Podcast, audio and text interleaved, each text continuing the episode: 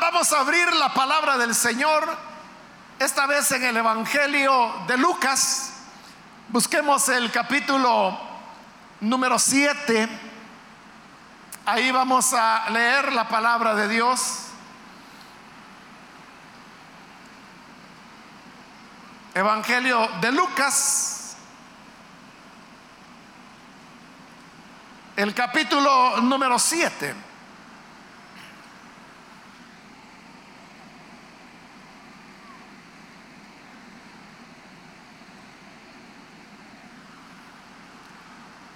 Dice entonces la palabra de Dios en Lucas capítulo 7, versículo 36 en adelante. Uno de los fariseos rogó a Jesús que comiese con él. Y habiendo entrado en casa del fariseo, se sentó a la mesa. Entonces una mujer de la ciudad, que era pecadora, al saber que Jesús estaba en la mesa en casa del fariseo, trajo un frasco de alabastro con perfume. Y estando detrás de él, a sus pies, llorando, comenzó a regar con lágrimas sus pies y los enjugaba con sus cabellos y besaba sus pies y los ungía con el perfume. Cuando vio esto el fariseo que le había convidado, dijo para sí, este, si fuera profeta, conocería bien qué clase de mujer es la que le toca, que es pecadora. Entonces respondiendo Jesús le dijo, Simón, una cosa tengo que decirte. Y él le dijo, di maestro. Un acreedor tenía dos deudores. El uno le debía 500 denarios y el otro 50. Y no teniendo ellos con qué pagar, perdonó a ambos. Di pues, ¿cuál de ellos le amará más? Respondiendo Simón, dijo, pienso que aquel a quien perdonó más. Y él le dijo, rectamente has juzgado. Y vuelto a la mujer, dijo a Simón, ¿ves esta mujer? Entré en tu casa y no me diste agua para mis pies. Mas esta ha regado mis pies con lágrimas y los ha enjugado con sus cabellos. No me diste beso. Mas esta, después que entré, no ha cesado de besar mis pies. No me ungiste la cabeza con aceite mas esta ha ungido con perfume mis pies. Por lo cual te digo que sus muchos pecados le son perdonados, porque amó mucho. Mas aquel a quien se le perdona poco, poco ama. Y a ella le dijo, tus pecados te son perdonados. Y los que estaban juntamente sentados a la mesa comenzaron a decir entre sí, ¿quién es este que también perdona pecados? Pero él dijo a la mujer, tu fe te ha salvado, ve en paz. Solo eso vamos a leer, pueden tomar sus asientos, por favor.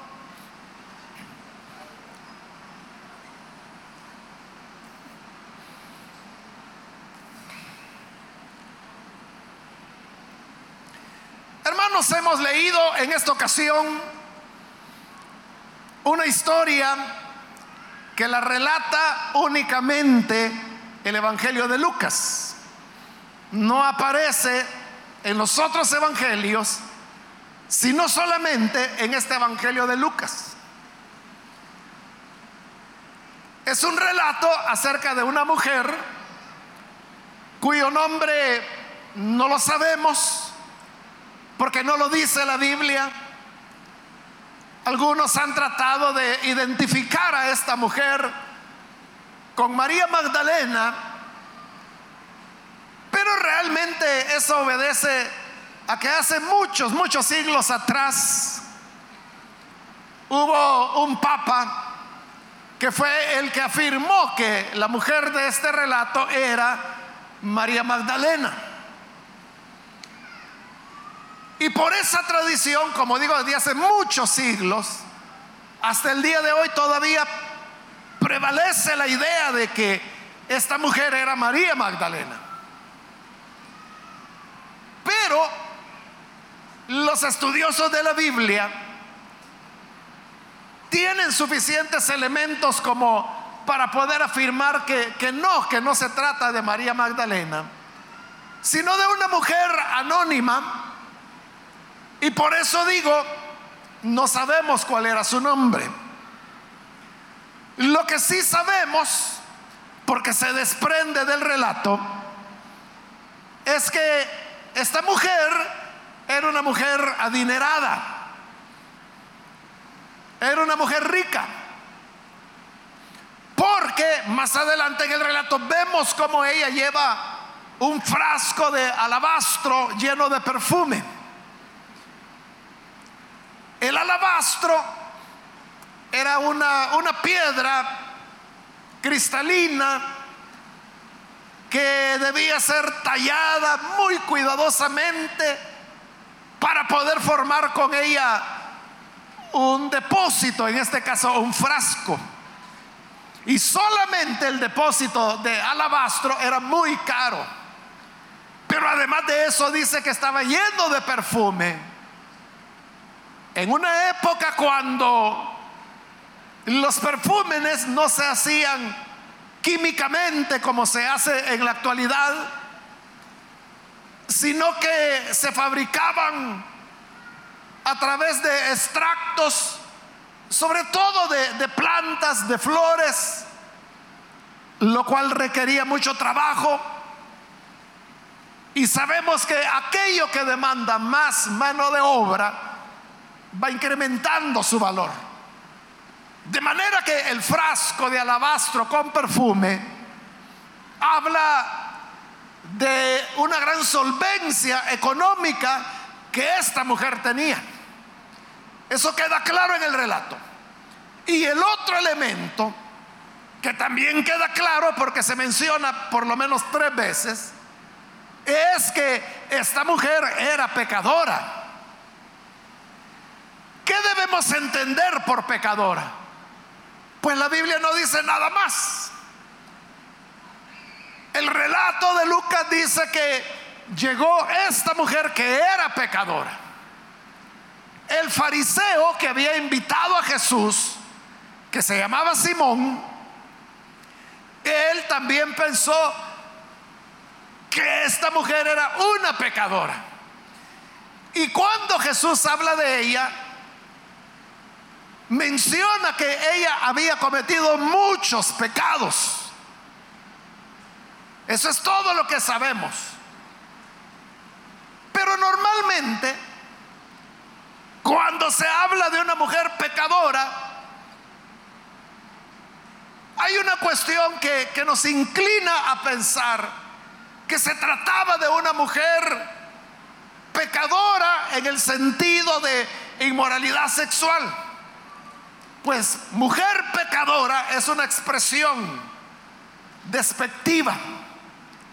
Es una expresión que puede resultar hasta ofensiva.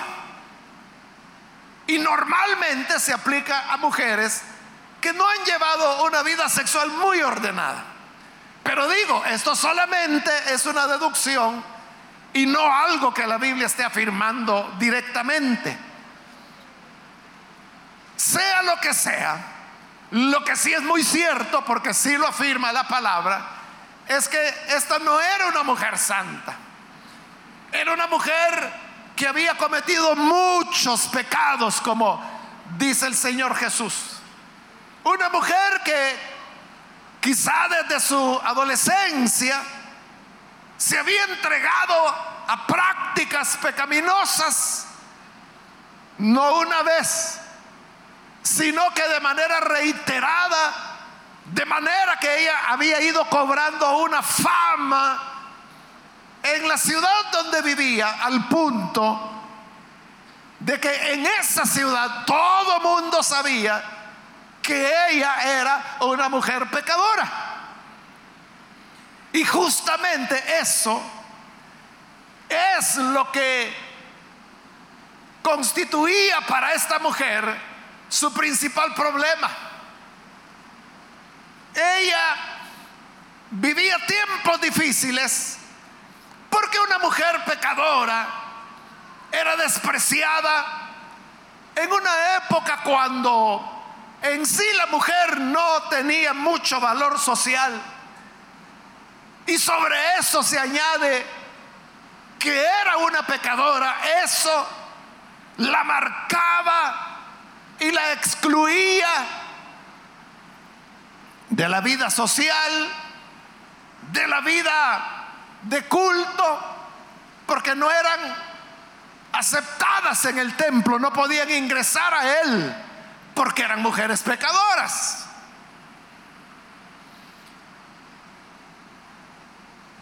De manera que en esta condición ella se veía con, desventajas para relacionarse con los demás.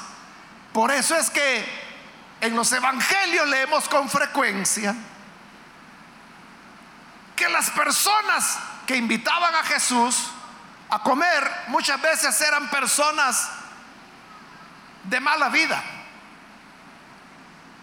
Pero los invitados a estas cenas eran iguales o peores. Normalmente eran cobradores de impuestos, hombres pecadores, algunas veces había prostitutas. Entonces note que las personas que practicaban el pecado se relacionaban solamente con otros que eran iguales o peores que ellos, porque el resto de la sociedad no los aceptaba, los, marginaba, no querían tener ningún contacto con ellos. Esa es la razón por la cual este fariseo, cuando vio que la mujer estaba besando los pies de Jesús, pensó y dijo, si este hombre, refiriéndose a Jesús, verdaderamente fuera profeta, no permitiría que esta mujer lo tocara, porque entonces sabría que ella es pecadora.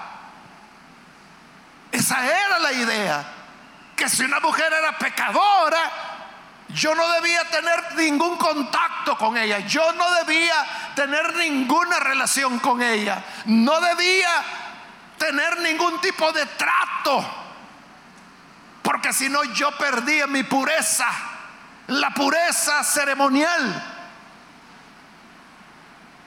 Esto era lo que la mujer vivía. Probablemente en este momento, cuando ella llega, ya era una mujer, digo probablemente porque la Biblia no dice nada, pero ya no era una jovencita. Y la cuestión es que cuando ha habido mucho pecado, ¿cómo se corrige eso? Hace un tiempo atrás yo platicaba con un hermano un hermano en Cristo, y tenemos a, una persona, una joven a quien ambos conocemos, conocemos en común, pero esta joven hace años que vive fuera del país, pero en esta plática él vino y me contó, hermano, fíjese que va a venir la fulana, me dijo, ah, de veras, le dije yo, qué bueno, le dije que después de tanto tiempo vuelve. Entonces le dije, significa que va a llegar a visitarlo a usted, le dije. Y él me dijo, no, no, a mí no me va a visitar. Y a mí me sorprendió. ¿Y por qué no? Le ah, es que ella no quiere llegar, me dijo, a la ciudad donde yo vivo. ¿Y por qué? Si ahí es donde ella vivió, le dije. ¿Por qué no quiere llegar a la ciudad donde usted vive? Y él se quedó así un poquito como hasta apenado, lo vi yo. Pero luego me dijo, por pecados de juventud, me dijo. Es decir, esta joven, mientras vivía en este pueblo, llevó una vida un poco desordenada, digamos. De manera que ahora se avergüenza volver ahí, no quiere llegar. Bueno, esto fue hace años, hermano. Ya ella de haber venido se ha de haber ido de vuelta hace años. Pero eso fue lo que él me dijo. Por pecados de juventud, me dijo. Entonces las faltas, los pecados que se cometen y que quedaron en nuestro pasado, ¿cómo se corrigen? Y si no se corrigen, si no hay manera de poderlos enmendar, entonces lo que uno ve hacia el futuro son solamente tiempos difíciles. Y esto es lo que la mujer veía, que ella nunca iba a poder relacionarse con los demás, que nunca iba a poder ingresar al templo, que nunca podría ofrecer un sacrificio, que nunca podría entregar un sacrificio de alabanza a Dios, a los sacerdotes, porque no le iban a dejar ingresar ni siquiera al patio de las mujeres. Era como una gentil que no podía participar del culto dentro del judaísmo. Nunca le iba a respetar nadie, nunca iba a poder tener una vida social y aunque tenía una posición económica buena, socialmente no pertenecía a la clase baja ni media, sino que a la alta, pero era una vida en soledad. Era una vida donde los únicos amigos que podía tener eran otros ladrones, cobradores de impuestos, tal vez una que otra prostituta, pero a lo mejor ella pensaba, no me van a confundir con una de ellas. Y esto incrementaba su soledad. De alguna manera, la mujer se entera de que Jesús ha llegado a su ciudad. Hay algunos comentaristas que piensan que este relato de Lucas toma lugar en la ciudad de Naín.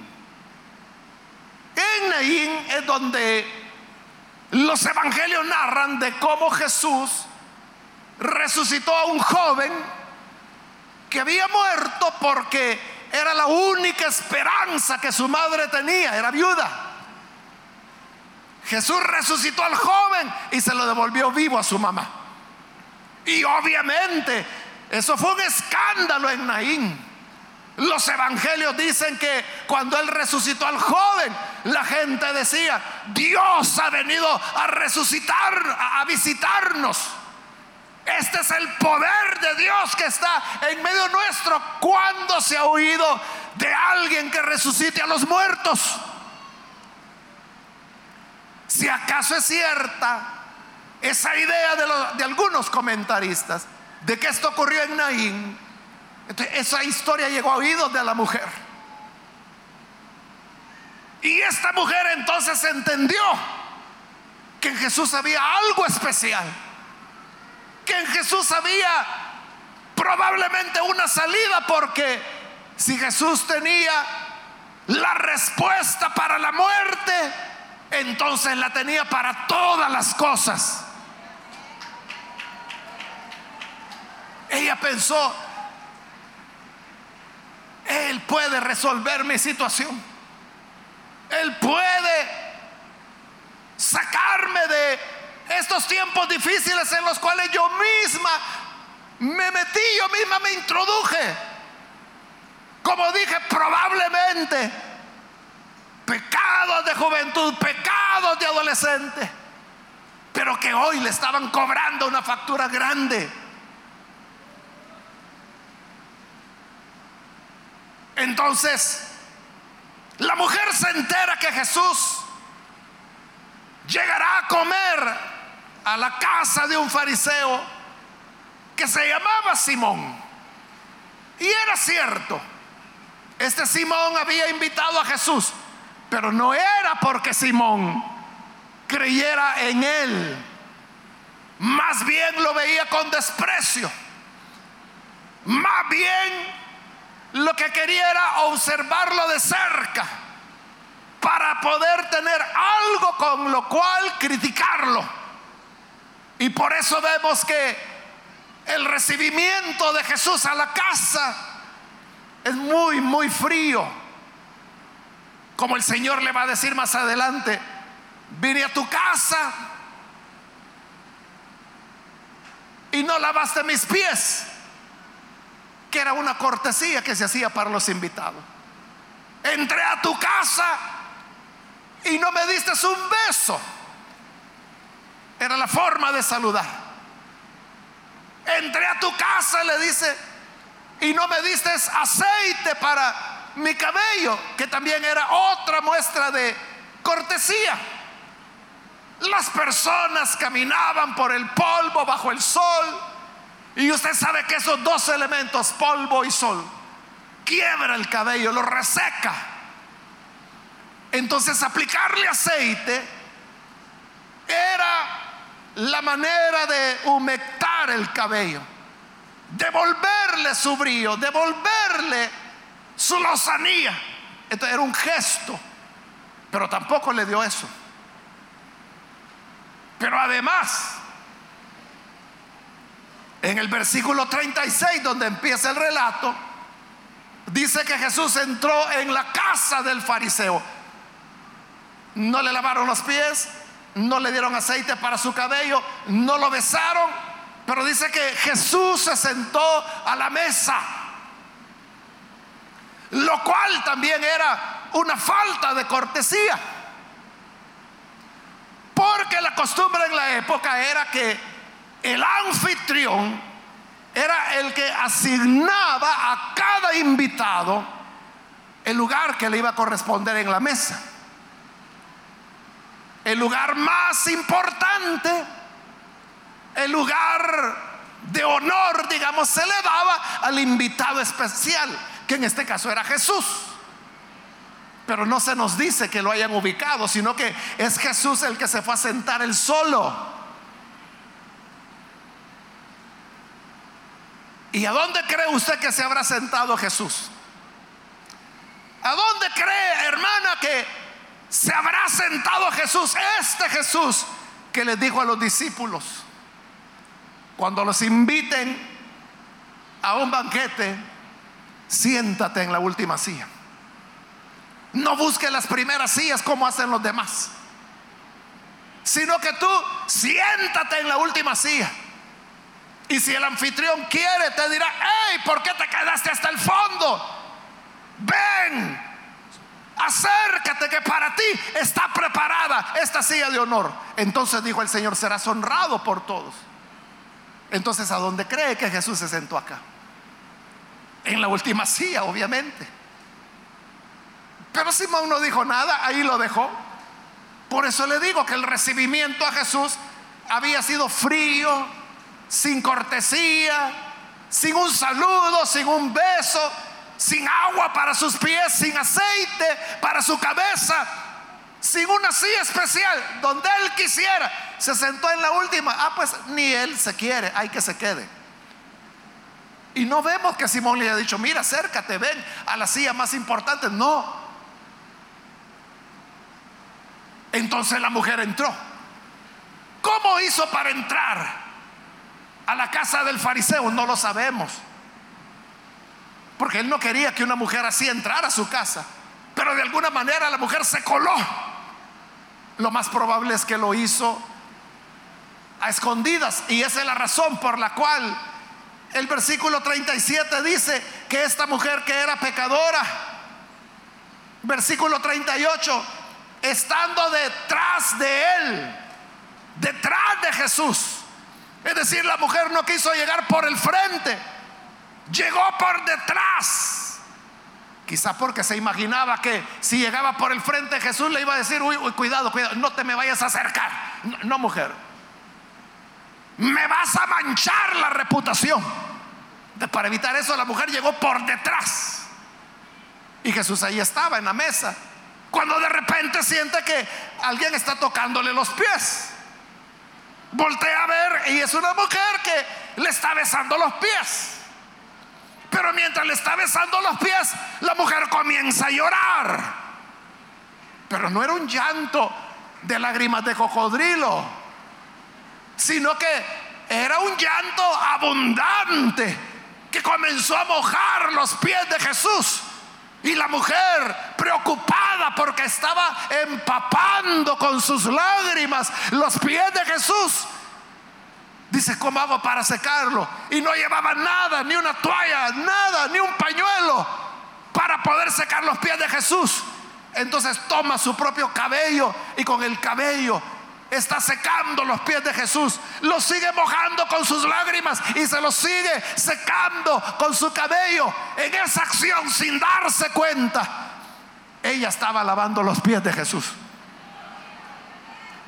Ella no se dio cuenta. Nadie se dio cuenta. Ella no lo hizo por eso. Lo hizo simplemente por su llanto. Pero Jesús sí sabía lo que ella estaba haciendo. ¿Por qué la mujer lloraba? Porque lamentaba su vida. Sabía de sus pecados. Sabía que era cierto lo que la gente decía, que era pecadora. Era cierto lo que Jesús va a decir más adelante, que ella había cometido muchos pecados y quizás lloraba cuando desfilaban por su mente. Maldad tras maldad, pecado tras pecado, pasaban como una película interminable por su mente, pecado tras pecado, pecado tras pecado, muchos pecados, y esto lo hacía llorar. Pero el llanto no solo era de arrepentimiento, también era un llanto de fe, porque ella creía que este Jesús podía hacer algo por solucionar su situación.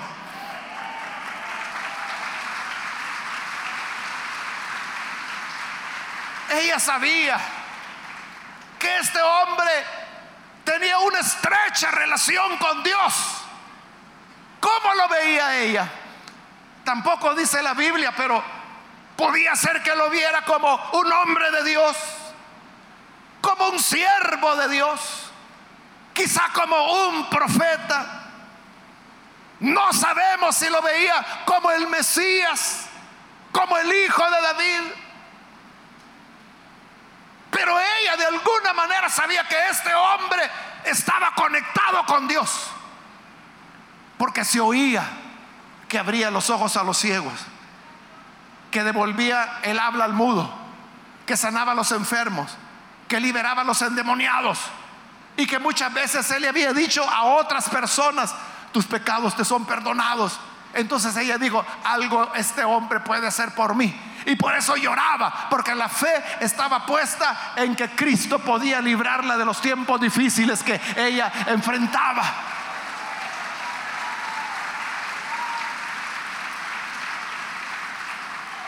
Veía en él su solución, la respuesta a las condiciones que vivía.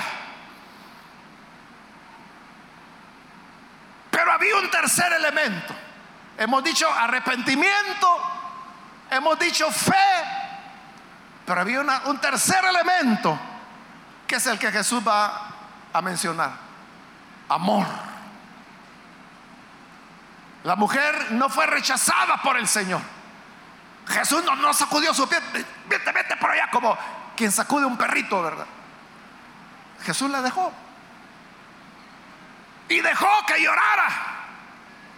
Una escena parecida a aquella que se relata en el Antiguo Testamento de la mujer tsunamita cuyo hijo muere y ella va para suplicarle al profeta Eliseo que haga algo por su hijo.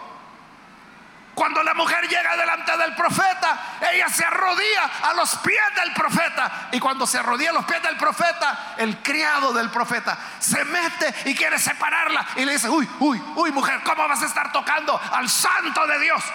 Pero Eliseo le dijo, déjala, déjala porque su alma está llena de dolor, está llena de amargura. Y Dios no me ha dicho nada, ¿qué es lo que le pasa? Déjala. Y entonces el criado se apartó. Y aquella tsunamita siguió llorando, llorando a los pies de Eliseo hasta que le dice, mi hijo no despierta, está muerto. Y yo no me voy a mover de aquí hasta que tú vayas y me ayudes. Jesús tampoco quitó a la mujer. Ni le dijo a Pedro, mira, por favor, quítame a esta indeseable de mis pies. No, la dejó. Y esto la mujer lo recibió con amor. Y por eso lo besaba. Y lo besaba. Besar los pies de una persona en la época era algo que se hacía, pero con personas que eran muy importantes, con gobernadores, con el emperador, con gente muy, muy, muy pocas personas y muy de altura. Pero esta mujer está besando los pies de un hombre campesino de alguien que no era rico, de alguien que, como lo dijo, no tenía ni una piedra para recostar su cabeza, que habían dado los caminos, porque Jesús es alguien que caminó todo el tiempo, sus sandalias de cuero curtidas, sus pies probablemente resecos, llenos de polvo porque no le habían dado agua para lavarlo, pero estos pies, ella los besaba porque sentía amor por este hombre, el primero que no la rechazaba y tampoco la estaba utilizando. La respetaba.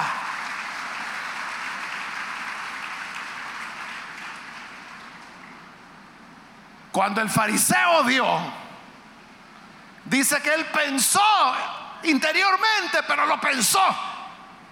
Y dijo, si este fuera profeta, no dejaría que esta mujer lo tocara.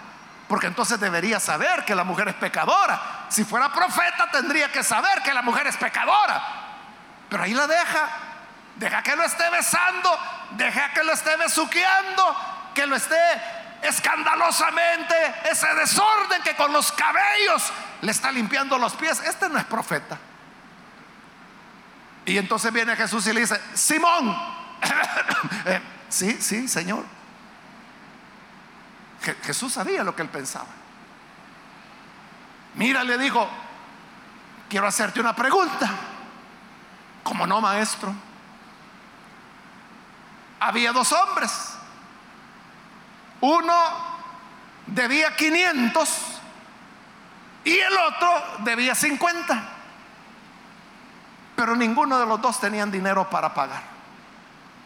Entonces, como no tenían dinero para pagar, el hombre al cual le debían decidió mejor perdonarle a los dos la deuda. Es decir, que a uno le perdonó 500 y al otro le perdonó 50. Entonces, Simón, la pregunta que yo tengo para ti es, ¿quién crees que estos dos lo va a amar más? Y Simón dijo, bueno, según mi criterio, creo que el que más lo va a amar es al que más se le perdonó, al que se le perdonaron los 500. Correcto, le dijo Jesús. Has juzgado sabiamente, así es.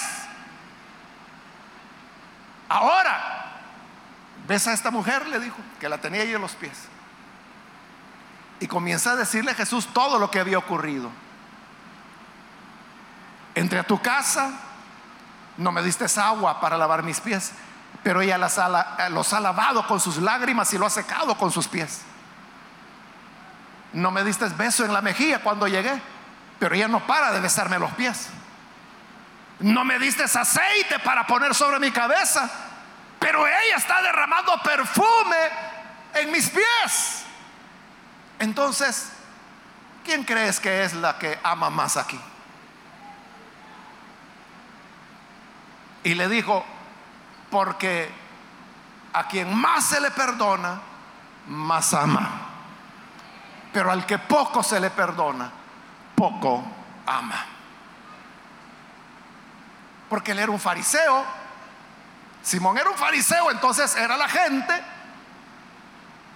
que supuestamente vivían más cerca de Dios, que eran muy religiosos, que no pecaban, que como Jesús en otros pasajes dijo que hacían largas oraciones, que diezmaban hasta de las hojitas de hierba que encontraban en el campo, que ayunaban dos veces por semana y que decían, yo no soy como los demás, que son ladrones, mentirosos, adúlteros. Yo no, yo nunca he hecho eso. Ellos pensaban que no tenían necesidad.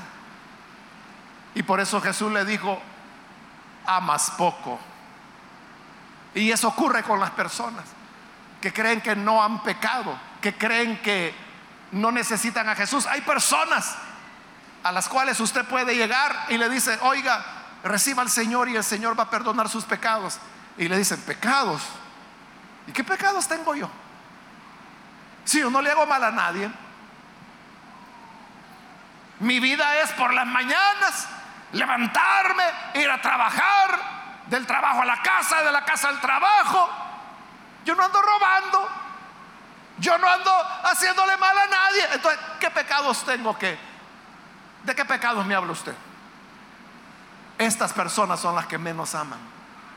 Y por eso ven con desprecio las invitaciones a la iglesia, las invitaciones a una célula, la invitación a leer la palabra, la invitación a escuchar el mensaje. O sea, no lo toleran porque no aman o aman muy poco. ¿Y sabe qué es lo peor?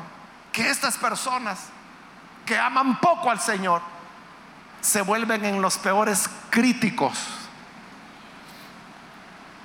Como este Simón decía, este hombre no debería ni permitir que esta mujer le tocara.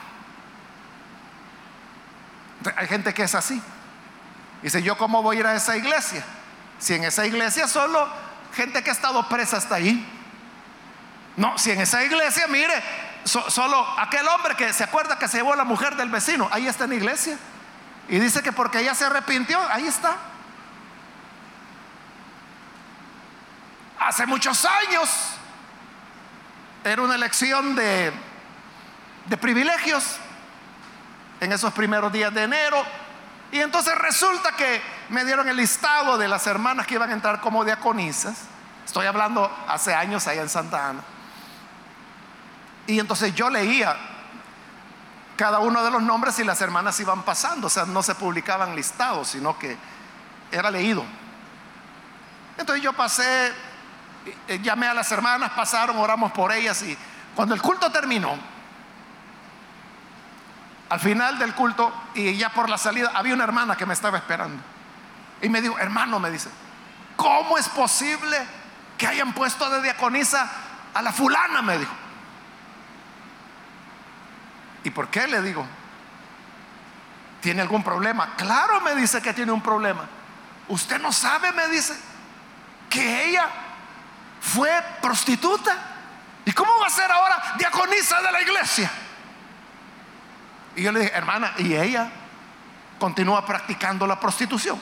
No, me dice, no, desde que, que ella vino a la iglesia ella no, pero fue prostituta. Entonces, ¿cómo va a ser diaconisa de la iglesia? Ella no había entendido que Jesús no vino a llamar a los sanos, sino que vino a llamar a los enfermos.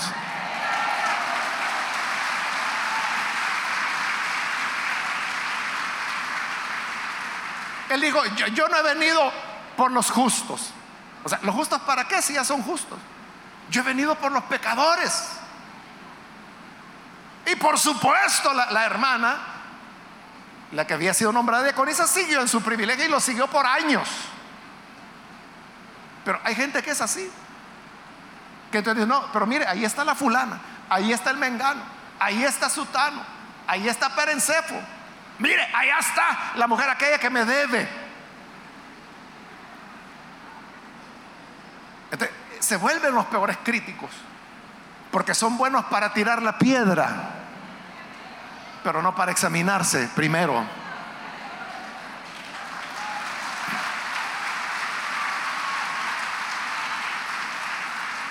Entonces, Jesús dijo, ella amó mucho. Y dirigiéndose a la mujer, ya no a Simón, sino que ahora a la mujer, le dijo, mujer, tus pecados te son perdonados. ¿Entiende lo que eso significó para la mujer? Que le dijera, tus pecados son perdonados. Tu vida pasada queda clausurada. Ya no la vamos a sacar a cuenta. Ya no vamos a hablar de eso. Así, hermanos, es como con muchos, muchas personas que vienen aquí a la iglesia, que uno, hermano, ni sabe de su vida pasada, ni nos interesa. Lo que nos interesa es lo que Cristo ha hecho hoy con estas personas.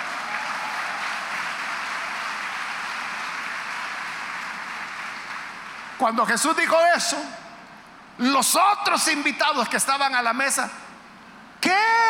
Dijeron. ¿Quién es este que hasta se atreve a perdonar pecados?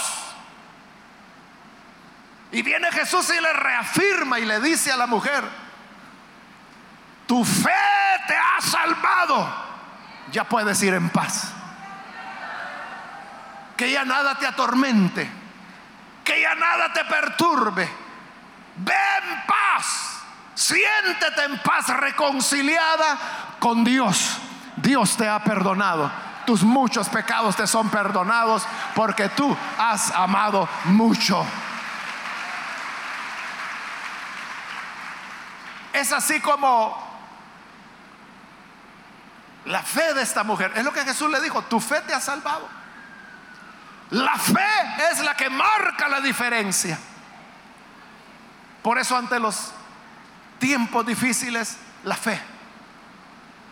Por eso la convención se llama fe frente a los tiempos difíciles. Porque la fe en el Señor es la que nos da la paz. Es la que abre las puertas cerradas. Es la que rompe las nubes de críticas y de señalamientos. Es la que rompe la dureza de los hombres. Y se recuerda o, piensa cómo se habrá sentido Simón frente a esto aquella mujer pecadora perdonada. Y él criticó, de seguro siguió bravo, criticando. De seguro de ahí comenzó a decir, no, si este no es profeta. Si fuera profeta, supiera qué clase de mujerzuela es esa que vino a estarlo besuqueando ahí los pies. Para él no hubo cambio, para él no hubo paz, pero para la que tiene fe, tu fe te ha salvado Ve en paz. Ve tranquila.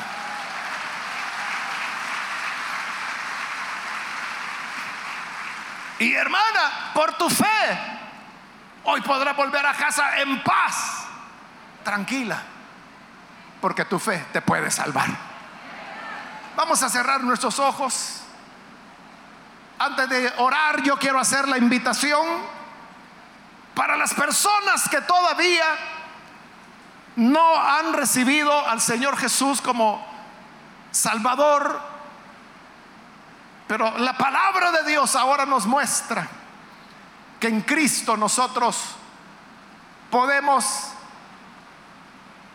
tener salvación y podemos tener perdón de pecados. Basta con que tú ames mucho al Señor. La que mucho ama, dijo Jesús mucho se le perdona. ¿Quieres amar a Jesús? ¿Quieres amarlo mucho? Hoy puedes comenzar recibiéndole a Él como Salvador. Invito entonces si hay alguna persona que hoy necesita mostrar su amor al Señor, recibirlo a Él como Salvador. Ahí donde está, póngase en pie, en señal que usted desea recibir a Jesús como Salvador y oraremos por usted. ¿Alguna amiga que hoy necesita venir a Jesús?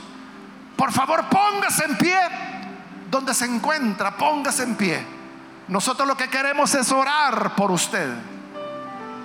Venga, es el tiempo de venir, de comenzar a amar al Señor. Aquel a quien mucho se le perdona, dijo el Señor, mucho ama. Entonces, ¿cómo es tu amor por el Señor? ¿Es un amor pequeño, un amor frío? Que no alcanza ni siquiera para que tú vengas hoy a recibirlo. ¿O es tu amor muy grande por Él y lleno de gratitud? Ven entonces y oraremos por ti. Muy bien, aquí hay ya una persona que viene, Dios la bendiga, bienvenida. Alguien más que necesita venir para recibir a Jesús puede ponerse en pie. Alguien más que hoy necesita recibir la vida del Señor. Mostrar ese amor. Muy bien, aquí hay otra persona más. Dios la bendiga. Bienvenida. ¿Alguien más? Muy bien, de este lado hay otra persona. Dios la bendiga. Bienvenida también. Alguien más, allí donde está, solo póngase en pie. Y vamos a orar por usted. Alguien más que necesita venir al Señor. Póngase en pie. A quien mucho ama, mucho se le perdona. Muy bien, aquí en medio hay otra persona. Dios la bendiga. Bienvenida. De este lado hay una niña que viene. Dios la bendiga. Bienvenida también. Este día hemos tenido muchas niñas, bastantes niñas que han venido al Señor. Y uno puede decir, bueno, pero ¿qué pecados puede tener una niña? Aman mucho al Señor. Por eso vienen acá. Aquí en medio hay otra jovencita. Dios la bendiga. Bienvenida también otra persona más que necesita venir a Jesús. Póngase en pie. Acérquese. Vamos a orar. Si usted se encuentra en la parte de arriba, también puede ponerse en pie. Ahí donde está. Ahí hay hermanas que le van a acompañar.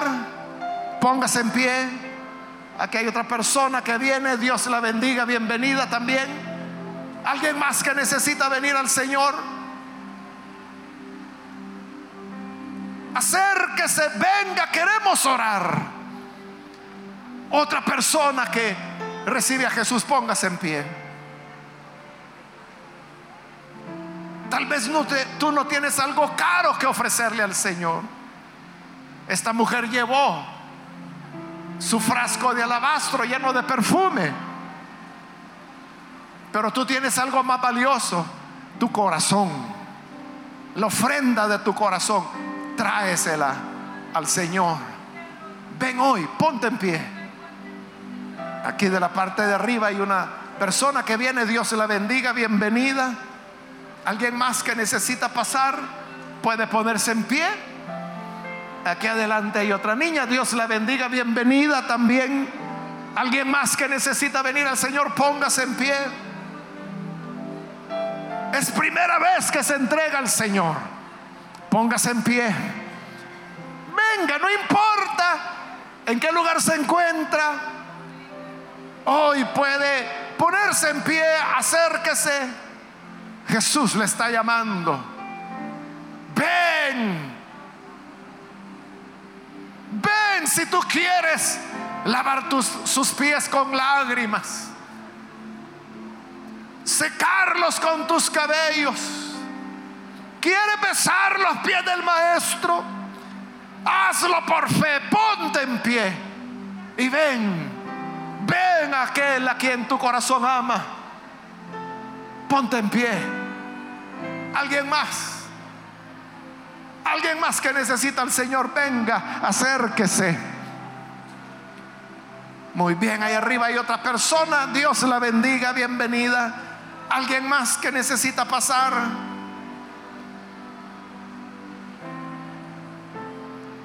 Hoy es su momento. Esta es la hora para la cual Dios la trajo hasta aquí. Es para este momento especial en el cual Jesús le dice, ven, ven hija, ven, No me importa lo que ha sido tu pasado. Tus pecados quiero perdonar. ¿Quieres el perdón de tus pecados? Ponte en pie.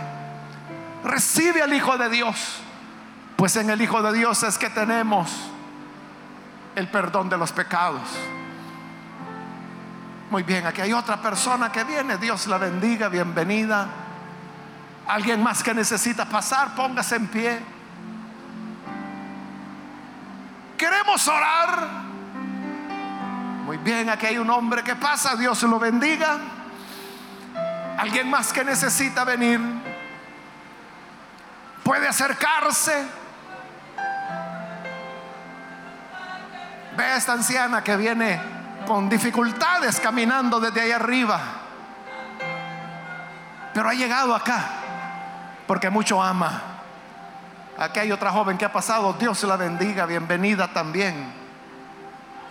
Tú que tienes fuerza, tú que puedes caminar con facilidad, ponte en pie y acércate. Muestra tu amor por el Señor. Porque quien mucho ama, mucho se le perdona. Ven. Es el momento. Hoy es cuando Jesús está llamando, está dando esta oportunidad. La puerta está abierta. Aquí en medio hay otra persona. Bienvenida. Dios la bendiga. Alguien más que necesita pasar. Póngase en pie. Donde quiera que se encuentre. Allí donde está. Con toda confianza. Póngase en pie. Y vamos a orar. ¿Hay alguien más? ¿Otra persona? Muy bien, ahí arriba. Hay otra joven que viene, una niña, Dios la bendiga, bienvenida. Alguien más que necesita pasar. Hoy es el momento. No lo dejes pasar. Hoy es tu día. Hoy es tu día, el día que partirá tu historia antes de Cristo, después de Cristo. Muy bien, aquí hay otra persona. Dios la bendiga, bienvenida. Alguien más que necesita venir a Jesús, póngase en pie. Quiero ganar tiempo.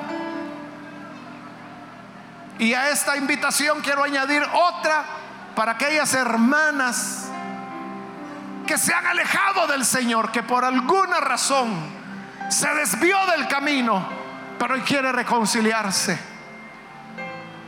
Venga, póngase en pie. Aquellos que se van a reconciliar, pónganse en pie. Es el momento.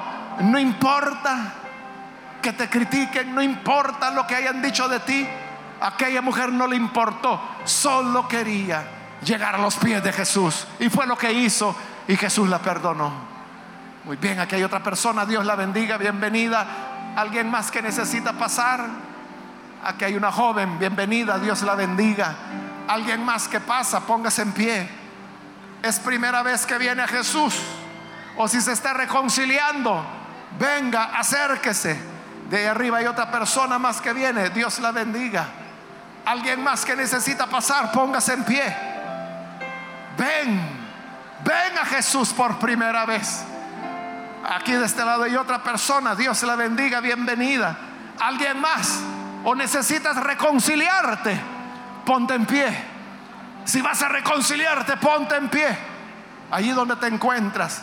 Muy bien, ahí arriba hay otra persona, Dios la bendiga, bienvenida. Alguien más que necesita pasar, póngase en pie. Acérquese. Hoy es cuando Jesús está llamando. Es la voz de Jesús esa inquietud que sientes, eso que te hace sentir el corazón quebrantado, esas lágrimas que apenas puedes contener, es el amor de Jesús. Ven, dale tu amor, ponte en pie. Ven, acércate y oraremos. Muy bien, aquí hay una joven más que pasa, Dios la bendiga. Alguien más que necesita pasar, póngase en pie. Ya sea que es primera vez o es reconcilio, póngase en pie.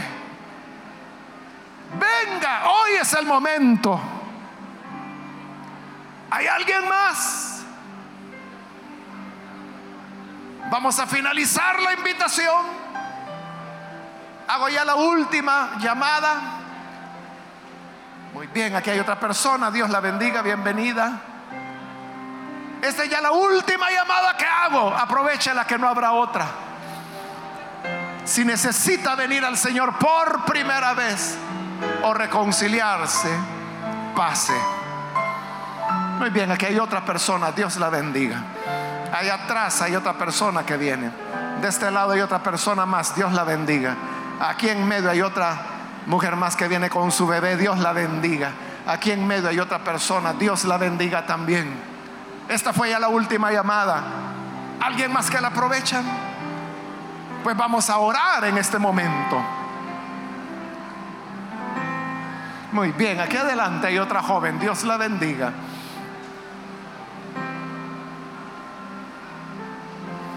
Acá en medio hay otra joven que viene. Dios la bendiga también. Qué bueno que están aprovechando la última llamada. ¿Alguien más que necesita aprovecharla? De este lado hay otra jovencita. Dios la bendiga. Bienvenida.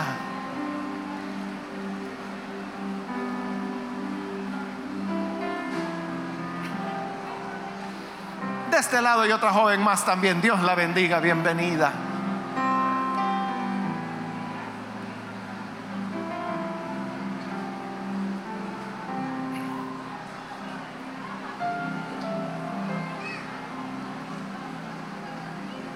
Hay nadie más? ¿No hay nadie más?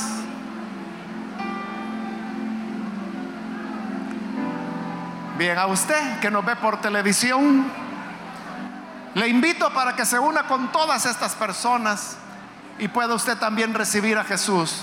Ore con nosotros. Señor, gracias te damos por cada una de las personas que están aquí al frente y por aquellas que a través de televisión, de radio o de internet, donde quiera que están viendo o escuchando, pero que se unen a esta oración, perdónales, perdónales Señor. Tú lo dijiste, que quien mucho ama, mucho se le perdona. Y estas personas están mostrando su amor por ti. Están rindiendo su corazón, todo lo que son para ti. Perdónales. Y como le dijiste a aquella mujer, también hoy tú le dices, tus pecados te son perdonados. Tu fe te ha salvado bueno es el Señor. Bendice también a todas las hermanas para que ante los tiempos difíciles puedan tener fe, fe en ti, fe en que tú todo lo puedes, fe en que porque nos amas, tú, Señor siempre está dispuesto a sostenernos, a ayudarnos, a acogernos, que aunque el mundo nos da la espalda, que aunque el mundo nos desprecie, que aunque el mundo diga lo que quiera decir, pero permanecemos en tu abrazo, en tu gran amor que nos cubre cada momento. Gracias Señor, porque tú visitas a cada mujer, cada hogar que ellas representan para hacer tu obra, tu maravillosa obra. Y que para el momento cuando vuelvan a casa encuentren la maravilla que tú has hecho. Gracias Señor, te damos por todo esto. En el nombre de Jesús nuestro Salvador. Amén y amén.